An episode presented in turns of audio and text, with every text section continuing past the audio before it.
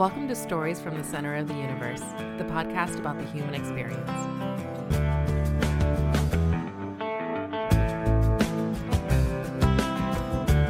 Ken Harvey, welcome to the Center of the Universe. Thank you. Welcome to being the Center of the Universe. Yeah, I call it Center of the Universe because that's the slogan for the town I grew up in, and it's where I live now. And you and I are in each other's Center of the Universe right now. And so appreciate you doing this. Appreciate Jock connecting me to you. Jock's a great dude. He told me a lot of great things about you. So it means a lot that one, like you say, Jock is a great person. And for him to think of me and think that I would be a good person, I really respect him and appreciate it. So glad to be here. You it's taken a minute for us to get together. So I appreciate you staying on top of it. Well, I've learned a lot about you the last couple of months, and I read your book, Stepping Stones. I enjoyed it. I read it very quickly because it was a page turner. Your life, especially between early age and being drafted in the 88 draft, was not my experiences at all. You went through some rough stuff. How would you describe growing up in Texas? So, you know, it's always kind of amazing to me, like when people say it was rough. It wasn't rough. It was the journey. I mean, everybody has a story, right? And my story, although it wasn't the classic way of making it to the pros, it was a way. And sometimes you have to learn some lessons early on. But I'm glad it happened early on. And as you've read the book, one wrong turn in any direction could have been, you know, your whole life could have been over with. When I was stealing meat at the restaurant that I was working with, and the owner came in, that could have turned into me going to jail for years. One wrong turn could have went 1,000 different directions, and by the grace of God, it all worked out. So here we are. Yeah, I was surprised to read that you basically quit high school, right? Yeah.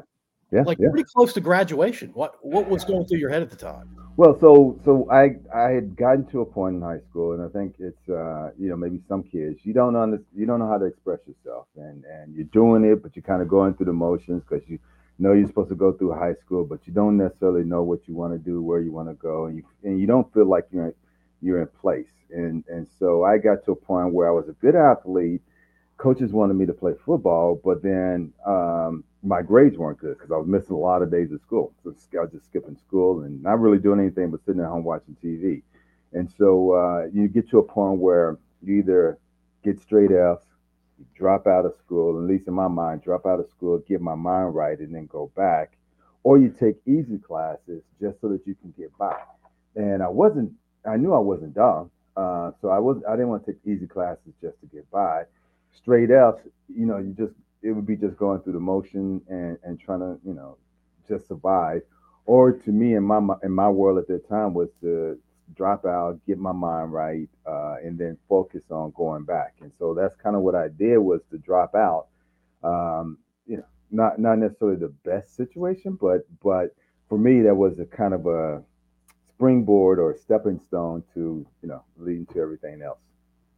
Yeah, and you went back to high school pretty quickly. Right? Yeah, you weren't out that long. My intent was like I wanted to get out of school, get my mind right, and then go back. But I wanted to do it my way. I wanted to say I went back as opposed to being forced back or being forced to do something. So I went back pretty much right away. But during that time of dropping out, you get to see what people thought of you. And where as much as there was some negative, there was a lot of encouragement too. There were a lot of people along the way that said, "Hey man, you're too big to be dropping out or throwing your life away. Man, you're too smart to do this and that." So there's a lot of encouragement, and then there was some people looked at me, and without saying a word, it was like, "Oh, well, you're another idiot, or you're stupid, or you're dumb." And so my goal was to get back and kind of prove to everybody that I wasn't dumb. I just didn't really have a purpose or a focus on where I wanted to go.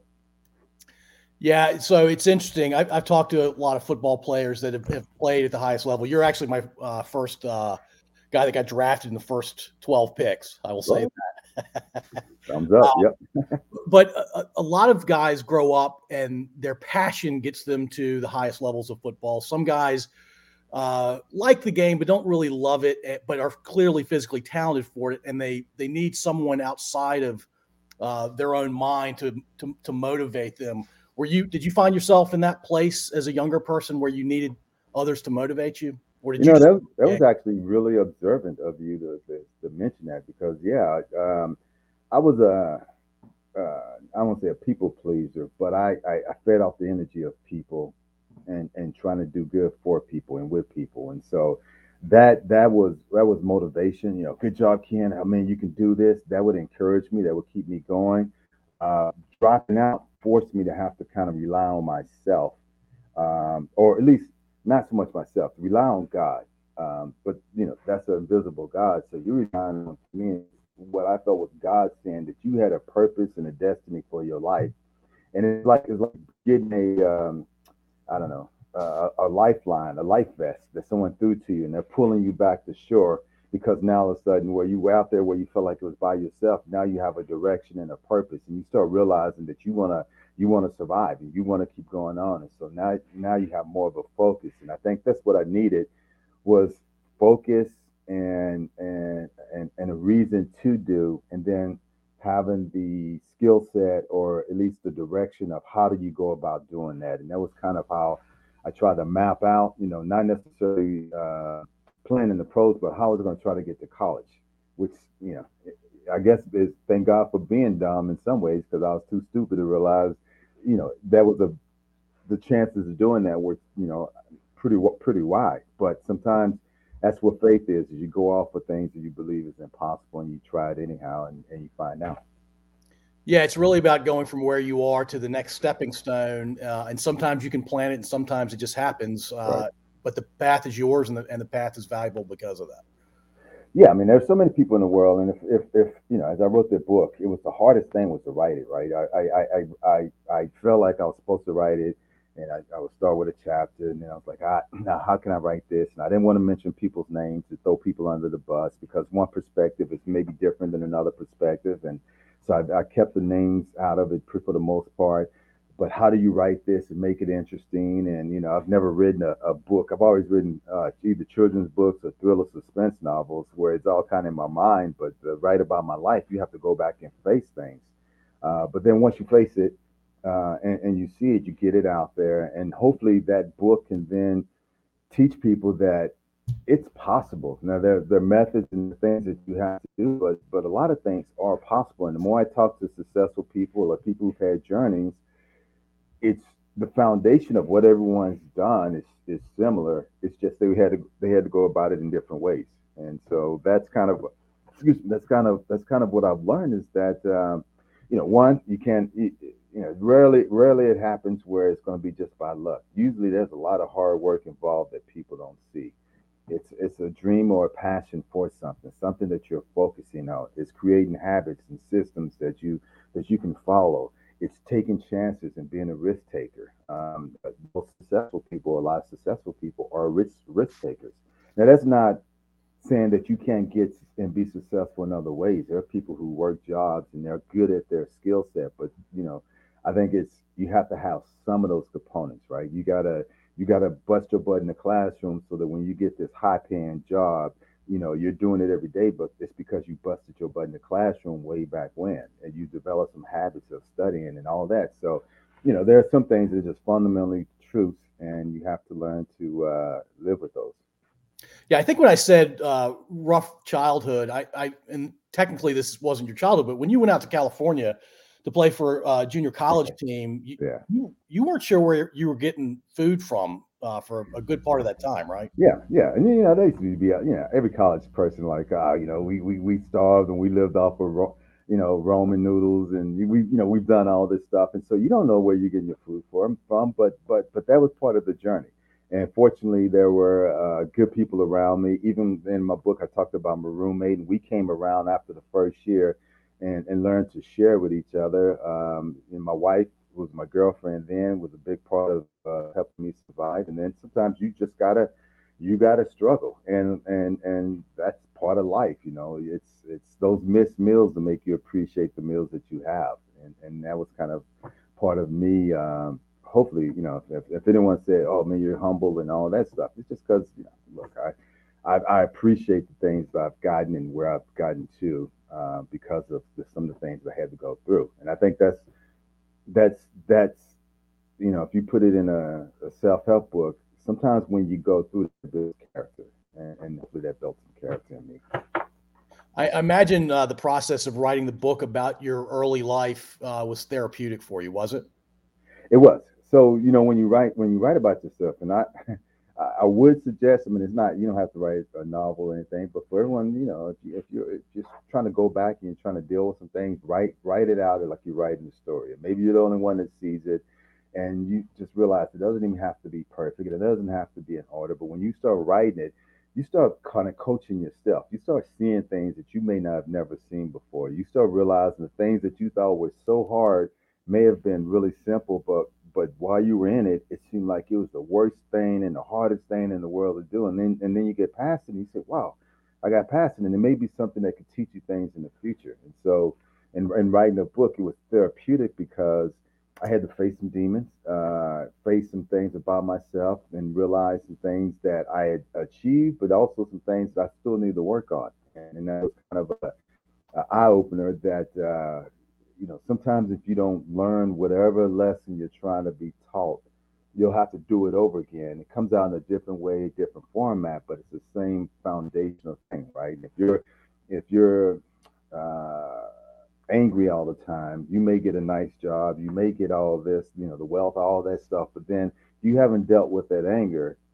You may end up in divorce. You may end up not talking to your kids. You may end up getting, you know, a lot of things because you haven't dealt with that core issue. And that's what the book, long answer to a short question, that's the therapeutic part of the book that helped me.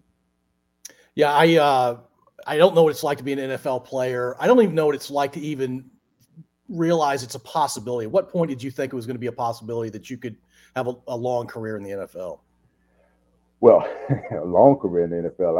I went my senior year in college, and we started playing some of the postseason games. Our first game was actually we played in Japan. It was called the Coca-Cola Bowl, and then I was most valuable defensive player there. Then I went to the East West Shrine game, and I was most valuable defensive player there. Then the Senior Bowl, and I was most valuable defensive player there. So I was like, hey, you know, I may have something. And then, you know, go to the combines, and I have a great combine. And so people are starting to talk, and they're starting to say, oh, you know, this guy may be, you know, some. And so I get drafted, and it's way unexpected. I hadn't even talked to the Cardinals when they drafted me. I didn't even know they were interested in me. And so they called me up and said, hey, we want to draft you. You get drafted, and then you're playing, and I'm not thinking about longevity. I'm just thinking about, you know, the day I got drafted, my goal was like, in my mind, you know, I want to show them that they got a bargain getting me at number 12. You know, that was my mindset. I want to let them know that they were geniuses by getting me. And so I got drafted, and my career almost, you know, it almost took a nosedive. I don't want to say because of me or because of them, but, you know, sometimes guys get to the pros, and it's not that they're not a good athlete or could be a superstar, but maybe the coaches have them in the wrong position, or the team overdrafted in a certain spot, or the people that you're playing with is not as good, so it makes you look bad. They had me, and they wanted me to be a third down cover guy, and I couldn't cover. Yeah, I couldn't cover anybody. I wasn't a cover guy, and I was a pass rusher. But they were like, "You too small to be a pass rusher," and so I fortunately was able to demonstrate and prove to them every day in practice, go against their best guy, beat them. And not only beat them, embarrass them. And so that they had to finally say, you know what, maybe this guy's a pass rusher. And that kind of gave me some longevity in my career of being a pass rusher. Yeah, your sack stats are ridiculous. I mean, you averaged almost 9 sacks a season, which is a ton of sacks. Yeah. Over a long period of time. You only had one interception, which I think meant you were being used properly as a pass rusher most of the time. Well, no, there were times where I had to drop a whole lot. Like first and second downs, I was always a linebacker, and I was always in the coverage. I just couldn't catch. They used to say I was either Roberto Duran, hands of stone, or I would say, you know, I couldn't catch a cold butt naked in Alaska. I mean, I wasn't a catch guy, but my second career interception was in the Pro Bowl. And I ran it back for a touchdown. So nice. Yeah, you know, if you got to get, you know, 8 interceptions, that's a good one to get one in. No, absolutely. What do you enjoy about football when you play? You know what? It's the challenge of knowing the person in front of you is trying to stop you from achieving your goal, right? And so, you know, they're going to try everything that they can to stop you, and you got to keep pressing. You got to keep going. And then when you achieve your goal, which for me is good, getting a sack, when you achieve your goal, then it's like the greatest feeling in the world. And the best thing is to have that person, you know, yelling, look out to his quarterback, dragging on the bottom of your leg because, you know, you just manhandled and you got through it. And so, you know, even as I'm saying this, I'm thinking like, you know, that's a life lesson, right? Sometimes the greatest gift is getting to the end goal, but you're going to have to go through that challenge, that big offensive lineman, that running back that's going to try to stop you. Sometimes I got triple team, but when you keep pressing and you keep pushing, then sometimes you make that goal and it's like, man, it is the greatest feeling in the world. And so I wish everybody could experience that type of feeling once in their life. There are very few people on earth that are equipped to go up against a right or left tackle that they're so big. I don't understand how humans are as big as they are. And I can't understand how people get through them to get to the quarterback. Well, you know what? I was fast at the time. You know, now a lot of people are fast, but I ran like a 4.5, 4.6, 40, but I was bench pressing about 500 pounds. And so, whereas I would shock them with the speed, and then when they would adjust to the speed, I would, you know, blow their mind with the strength. And so, yeah, I was kind of a little combination of that at the time. And so it's, you know, these big linemen, to be as big as they are and to be as agile as they are, for me, it was easy, right? I could play 80 plays, and if I got 2 sacks and 80 plays, I'm the hero of the game, right? I'm the star. For them, they're playing 78 plays great, and then they mess up on 2, and everyone's looking at them like, you're horrible. So I always had the advantage, and, you know, to me, that was cool. They're the ones that really I respect a whole lot because I know what I was trying to do, and they had to stop me. Yeah, that's a pretty thankless job playing offensive line at any level. No doubt. It is. I mean, I look at it and I said, you know, it's like teachers, as we found out, you know, with COVID. It's a pretty thankless job. It's like nurses. You got those thankless jobs, but when one mess up or one thing that's not there or something happens, and all of a sudden you realize how much and how important they really are to you. So, you know, I've always respected offensive linemen and in the general population. I try to respect. I mean, I'm not perfect, but I try to respect other people who are in jobs where no one gets the glory, but they do their job and they do it well. And some of those people, you know, affected and changed my life as well just by being a good person. Yeah, so I have to ask, and I don't think you may have mentioned this in the book. Did you want to get drafted by the Cowboys or somebody that you rooted for growing up? Yep. So I'm from Austin, Texas, and so, you know, the whole family's Texas, right? You know, we didn't eat dinner sometimes if the Cowboys lost. You know, parents are pissed off, and no one wants to cook and all that stuff. So, you know, you want to be a Cowboy. I wanted to be a Cowboy player. Growing up, I watched Too Tall Jones, Harvey Martin, Robert Newhouse, Tony Dorsett. You know, you're watching all these guys, and I got a chance to meet Too Tall Jones. Probably, I met him a couple years ago, but I met him again a couple of months ago, and I'm still like a kid in the candy store. I'm like standing up next to him. I'm like, hey, can I get the other guy? You know, nervous to talk to him. Excuse me, Mr. Too Tall, can I bother you for a second? But it also kind of gives you a perspective of when people come up to you. Not, you know, not that I'm all that, but if I see someone that's nervous or whatever, I try to make them feel as comfortable as possible because I know on my side, I've been like a kid in a candy store when I've got a chance to meet some of the people that I've always wanted to meet, you know, so it's kind of cool. You and I are both in our 50s, and so I remember Ed Too Tall Jones. I'm not a Cowboys fan. I grew up in Redskins territory. We'll talk about the Commanders here in a second. But Ed Too Tall Jones and Randy White were my two favorite Cowboys. Those two guys could wreck a game more than any two combined that I'd ever seen to that point. Well, I got a picture of me, and by God, he is a big man. I mean, I'm standing next to him. I could imagine getting slapped upside the head by him. I mean, I'm looking at him like, my God, this is a big gentleman. So you know, there's some big jokers out there, and they know how to play the game, and they enjoy the game, and you know, it's regardless of the team, you respect the game, you respect players of the game. You know, you want to have your rivalries, and you want to have all that, but there's some guys who you just respect because they play the game extremely hard, extremely well, and do a good job. Right on. What's your fondest memory or best relationship from your time in Phoenix? So, you know, one of my best friends, a guy named Anthony Bell. He was a linebacker as well. My rookie year, they told us to sing. No, I'm not singing. I can't sing. And like, you better get up there, Rook, and sing. So I started singing a song. He told me, "Shut up! You know, you're not even singing my song right." And I'm like, well, you come make me sing my song, you know, right? And he started walking. And this joker, I'm 6'2", 235 pounds. I'm benching around, you know, 495. He walks up. He's 6'3", around 255. He's benching 550 pounds. This is like meat hooks. And I'm looking at it, I'm like, oh my God, I guess I gotta do the deed. We gotta fight. And someone broke us up, and I was shaking so bad. I was like, oh thank God. But then we ended up becoming great friends, and so you know, that was like it was cool. And as a matter of fact, even to the point, because he's such a good guy, even to the point of kind of saving my career. You know, he showed me how to go against a tight end. I never really went against tight ends a whole lot, and so he showed me how to position my feet, how to take on the tight end, and that pretty much saved my career as being more than just a pass rusher, is to be a linebacker as well. And so.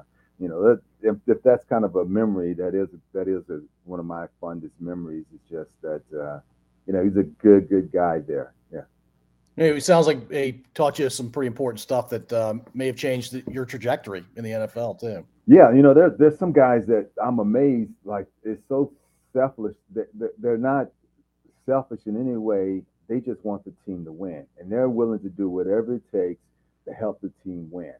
And you see some of those guys in, like, every business, every group gathering. You need people like that that don't care about the glory, don't care about whatever. They just want the team to win, and are willing to the point of, you know, I was basically going to end up taking his job, willing to the point of me taking his job in order for us to get to where we needed to go as a team. And that's, man, you know, hats off to that.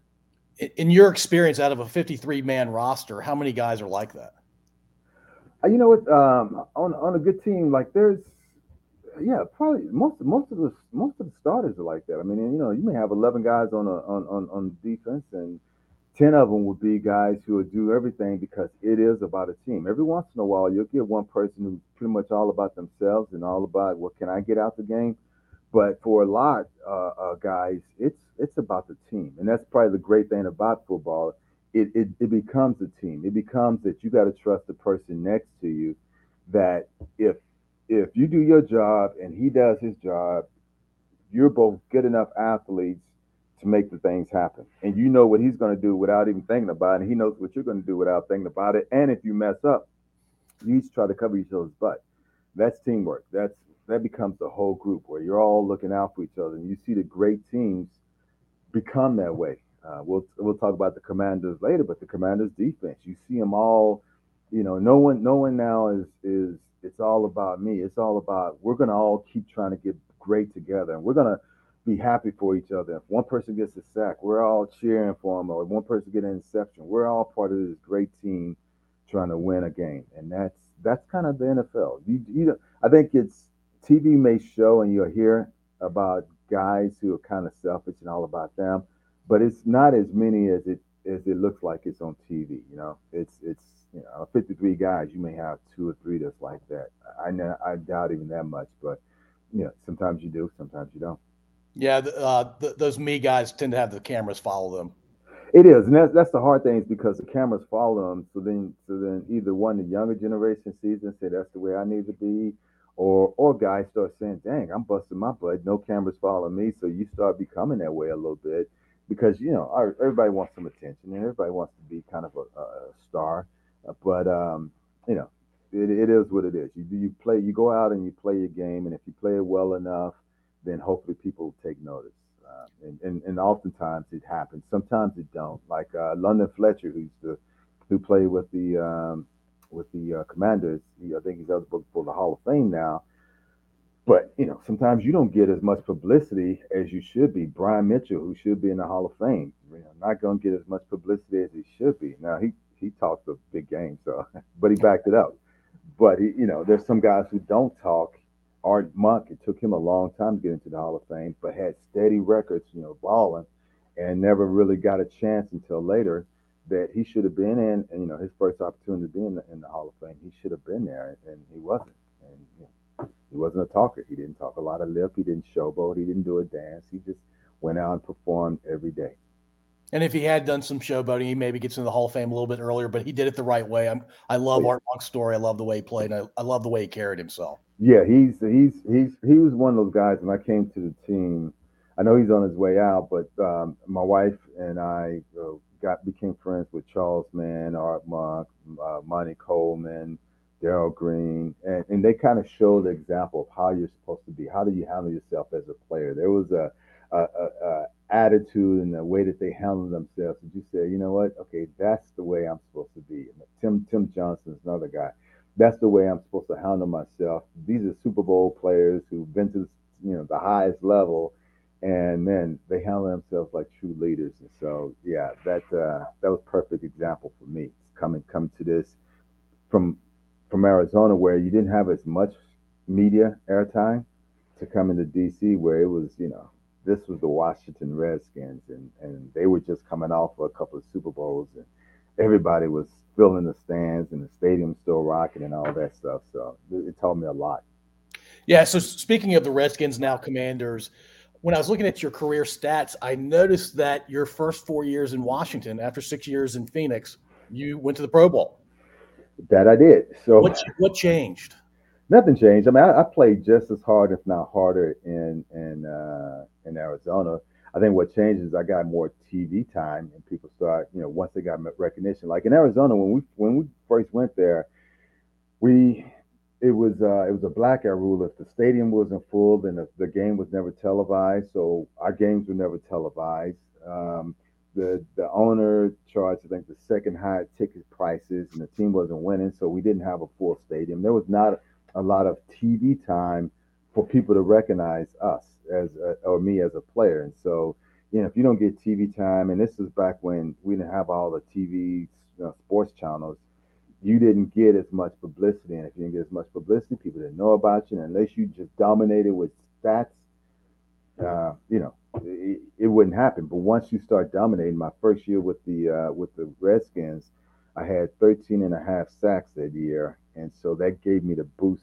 People said, "Whoa, who is this guy?" And then, you know, from there, it was like, "Oh, he's still doing this thing. He's still doing this thing." So yeah, If you're not on TV, you're just a stat line in the paper that right. Back played, right? And no one can tell. No one can tell that maybe you got three guys on you, and you still managed to get 2 sacks in a game.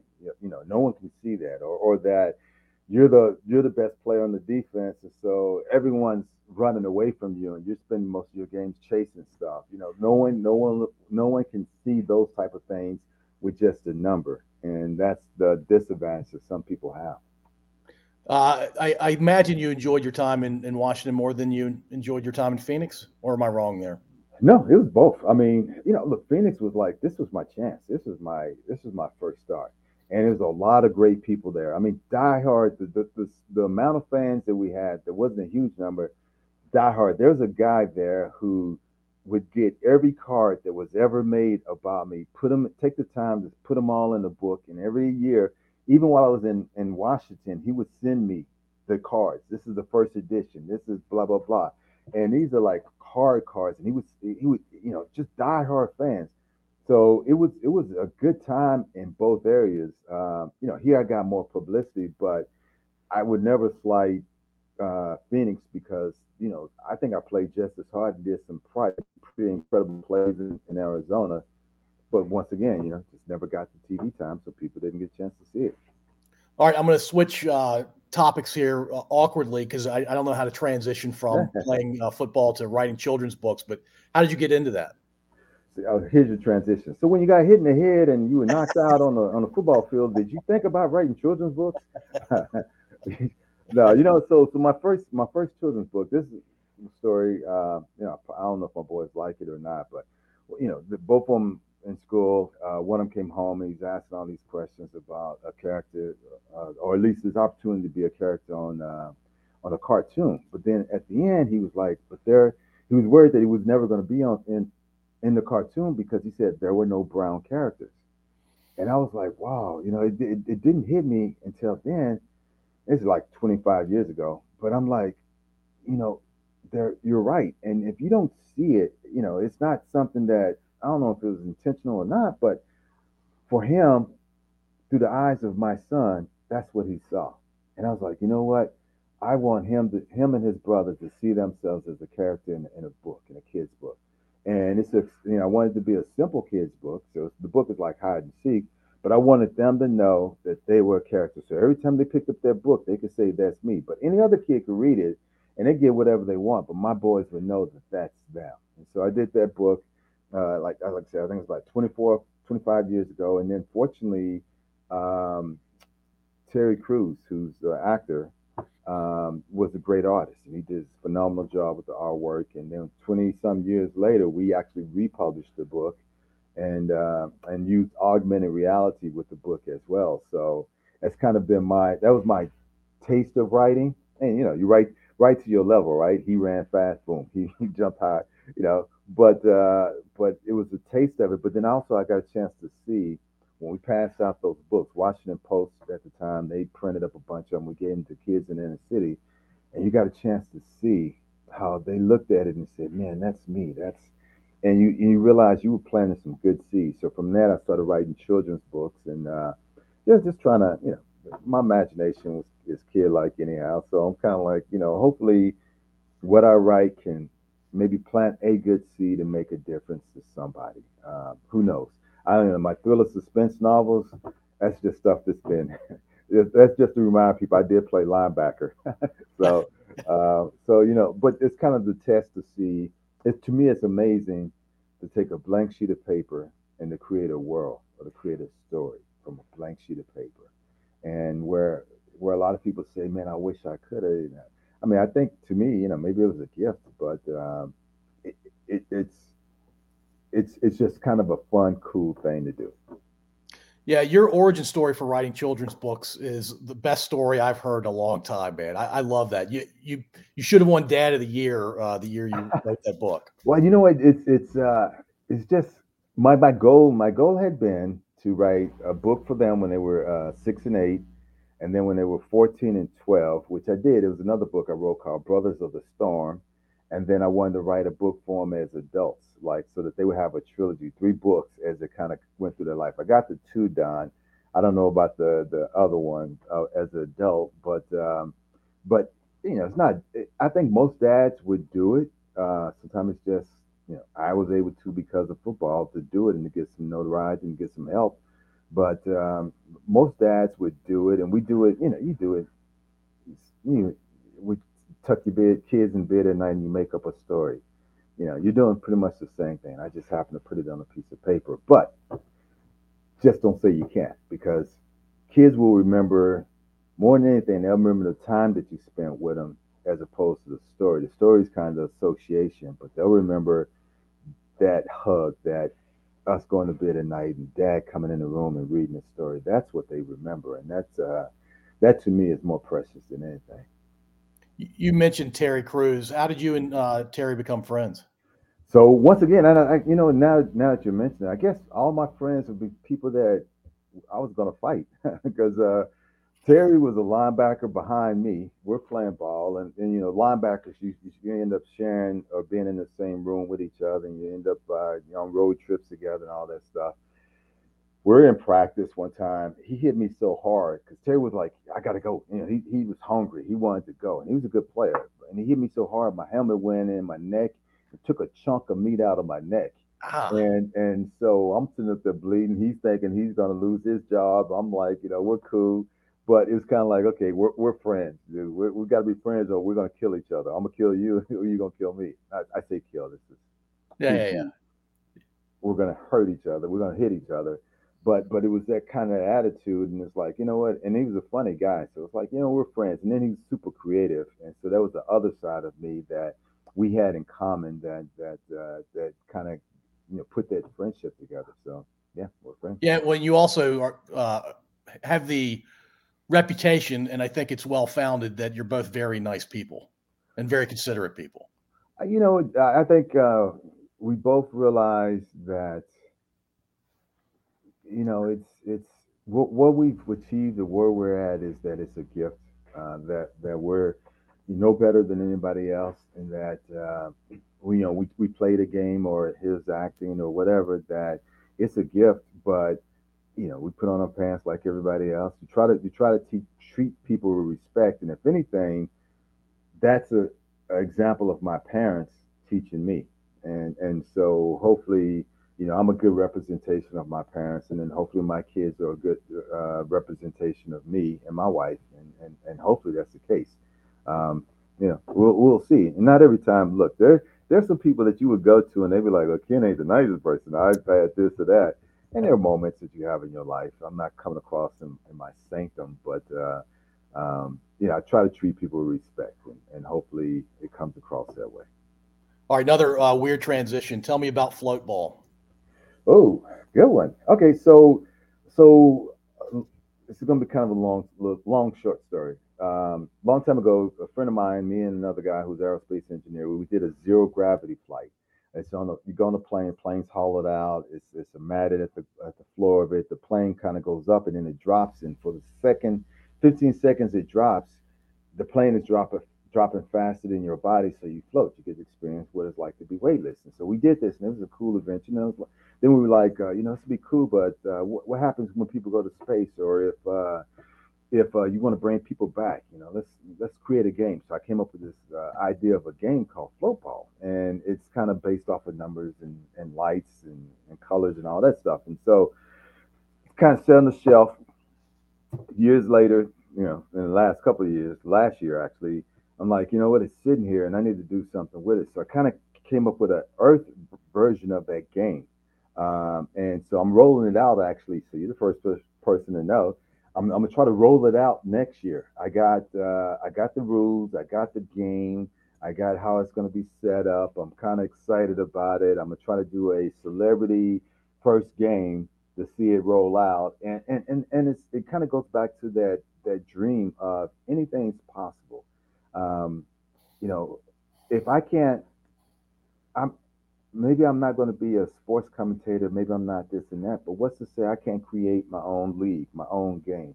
If it fails, okay, but at least I tried. And so, you know, for a while I stopped dreaming, and I had to reinvigorate myself to say, you know what, it's okay to dream the impossible. You know, it's okay to dream that you can start your own league with a game that was derived from space called Floatball. Hey, why not try it? And if it works, then it's great. And if it doesn't, that's okay. You know, how many people are sitting down and on their deathbed saying, "I wish I would have." You know, so I'm gonna. Yeah, look, the odds of you going from Austin, Texas, as a young kid playing in the NFL for 11 seasons. It's a lot longer odds doing that than there are making Floatball big. Yeah, you know, and you're right. And that's probably what the thing that keeps driving me is that the odds are it can happen. You know, will lightning strike twice? You know, who knows? But if it does, then, you know, I no longer have to be Ken Harvey, the Washington Redskins player. It's a nice piece of me, but I'm Ken Harvey, the commissioner of the Floatball League. I am the man. So no, I like that. All right. I know you've got to go here in a few minutes. Yeah. So one of the standard questions we ask most of our guests towards the end is, imagine you're a talk show host. It's not your talk show. You're going to be a substitute host, but you get to pick the guest. Mm-hmm. One time only. You get to pick a male, a female, a musical act, and a stand-up comedian if you're into stand-up comedy. These people can be alive or dead. They can be famous or not famous. They can be family, friends, people you've never met. They can be whoever you want them to be. And this question is meant to be a little more revealing about who you are and your taste. Prince and Richard Pryor. Okay, your musical act and okay. Prince. I love Richard Pryor. I think he's probably the funniest comedian that ever lived. He is. Some of the stuff he says, just, I mean, you know, the true test is like, And I know some of the council cultures, you can't say some of the things, but he was just a genius. And all of it, people could laugh because it applied to them. They would think the same stuff. And if I have any sense of humor, you know, definitely kind of that Richard Pryor type of sense of humor. And then Prince, you know, I grew up on his songs. I grew up listening to his music. And so I've seen his interviews, and I don't know if I would have been a good person interviewing him, but I enjoyed his music probably at the time, probably the most. I listen to old music now, so I don't know if there's anybody current or whatever that I would interview, but there's a lot of musical talent. I would interview myself. I've written a couple of songs. I would interview myself. I can't sing at all, can't play an instrument, but darn it, I could write a song. Right on. You get 4 guests total, so the other 2 are just any man and then any woman. Lester Holt, news with NBC News. I run home. My wife will tell you, I run home. I break my neck in traffic to get home by 7 o'clock so I can listen to him on his news show. Because it's kind of like Walter Cronkite. I'm saying it wrong, but way back in the day, there was somebody that you just really enjoyed or that you trusted with news. And in this crazy world with all the news people, I trust him and his voice, and just it's like a comfort to me. So I would definitely try to interview him. And then I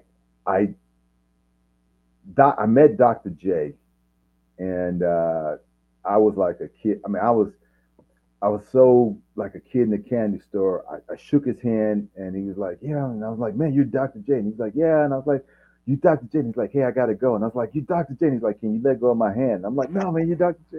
So I just freaked out, but it would be cool to just to say, "Man, I just, wow, you're." That would be it. The whole show would be, "Wow, you're Dr. J." Like, can you ask me another question? Yeah, when you and I were growing up, he was probably the most famous athlete, regardless of sport. Yeah, that or Muhammad Ali. Yeah. Ali was one of the first, I think, way back when. Couldn't go any place in the world. He's one of the most recognized faces in the world. I mean, not just in America, in the world. And so, and he was so intelligent. I think people underestimate athletes a lot of times and just think that they're good at sports and that that's all they're good at. And there's so many intelligent guys that when you start talking to them, you're like, wow, I didn't realize, you were that smart. Not as a degrading thing. It's just you didn't realize their intelligence went way beyond the average. It was just even more than the most average people or more intelligent people. It's like they're borderline geniuses. So yeah, Muhammad was brilliant, and he's also has more personal courage than any person I've ever read about. Right. I mean, the being like I always thought about like during slavery time or during the protests in the 60s and 50s and stuff like that. And while the African Americans, we were fighting and we're doing like that, but for how many, I gotta say it like this, I guess, white people that didn't get any recognition, didn't get any name, was banned from their family, but stood up because they believed what was right, and you would never hear a book or you never see the history of that person, but they believed in what was right. We're all humans and we're all treated the same way, and we should be treated that way. Man, that to me is courage, because now the whole world is saying, no, you're supposed to be somewhere. And it's so easy to go along with the flow. And it's hard to just stand and say, you know what is right. And we can't do this, even in the face of judgment against your own people. So, yeah, that conviction that Muhammad had his entire life is just otherworldly. Yeah, right. To be convicted enough to go to jail, to be convicted enough to be talked about, to be convicted enough to not give in to peer pressure, to go back to the way you were. It's to stand up for what you believe in, right or wrong, good or bad. That's pretty amazing. So he was good. There are a lot of people that you would love to say, oh, I love to interview you. I don't know if I would be the best interviewer. I just be sitting there with my mouth open, like. Yeah, I imagine Muhammad had that impact on a lot of people. Yeah. Hey, let's close real quickly. Just tell me about your family. Yeah, so my wife I met in college, and you know, I mentioned her a little bit in the book, but she's a major part of any success that I've had. You know, she's been support, been the rock a lot of times, having to deal with me, the side of me that most people don't get a chance to see, and that knucklehead and insecure and crying on her shoulders and all that stuff. She's been the rock, and she's with me. We've been married 33 years. She's an interior designer. I have two boys. Well, my oldest is Anthony. He works with Amazon now. He's an IT guy. He has a story on his own. Then my youngest is Marcus, you know, super smart, went to William & Mary, got his master's, but been traveling the world on his motorcycle. And has been to pretty much every country on his motorcycle by himself. And he's living a dream and doing it himself. He's, you know, he works full time remotely. He's doing it himself, and he's doing what millions of people dream about doing. And I couldn't be any more proud of him. And so that's my family. We had our oldest son, Nathaniel. He passed away at 6 months from SIDS. Sorry to hear that. Yeah, you know, it's things happen, and you know, for us, we believe he's in heaven. So that's it. That's my family, and yeah, my oldest Anthony's getting married next year. So this will be the first. I got to learn some dance moves, I guess. Dance moves, and then wrap your head around being a grandfather, maybe. You know, I've been dealing with that, and I don't know. At one time, I thought I would have been a great grandfather, but I'm finding myself being more cranky and.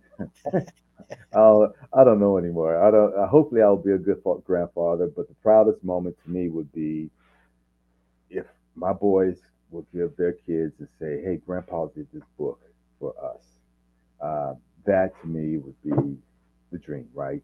And I forced all my boys. All my boys have my same middle name, so we'll see if they pass it along to their kids. I think they have to, right? You know, no pressure. You be who you are, but I keep throwing out the hints. Well, Ken, hey, I really appreciate you doing this. You're a very good person to take the time to do this. Not everybody that has lived your life would take the time to do this, so I really appreciate it. No, I appreciate you. I mean, if one thing, you know, like I say, we teach these little lessons. Your tenacity, you kept at it, and I appreciate you. You know, some people get mad and get an attitude and want to talk bad about the person, and you just kept, you know, hey, is this time good? And can we do it here? And so I appreciate you doing it and making this interview so easy. You know, not everybody's a great interviewer, so you made it really easy and simple. Thank you. Awesome, Ken. Enjoy the rest of your night. I appreciate it. Dinner of the universe. Right on. All right, buddy. Take care. Bye. All right, see you.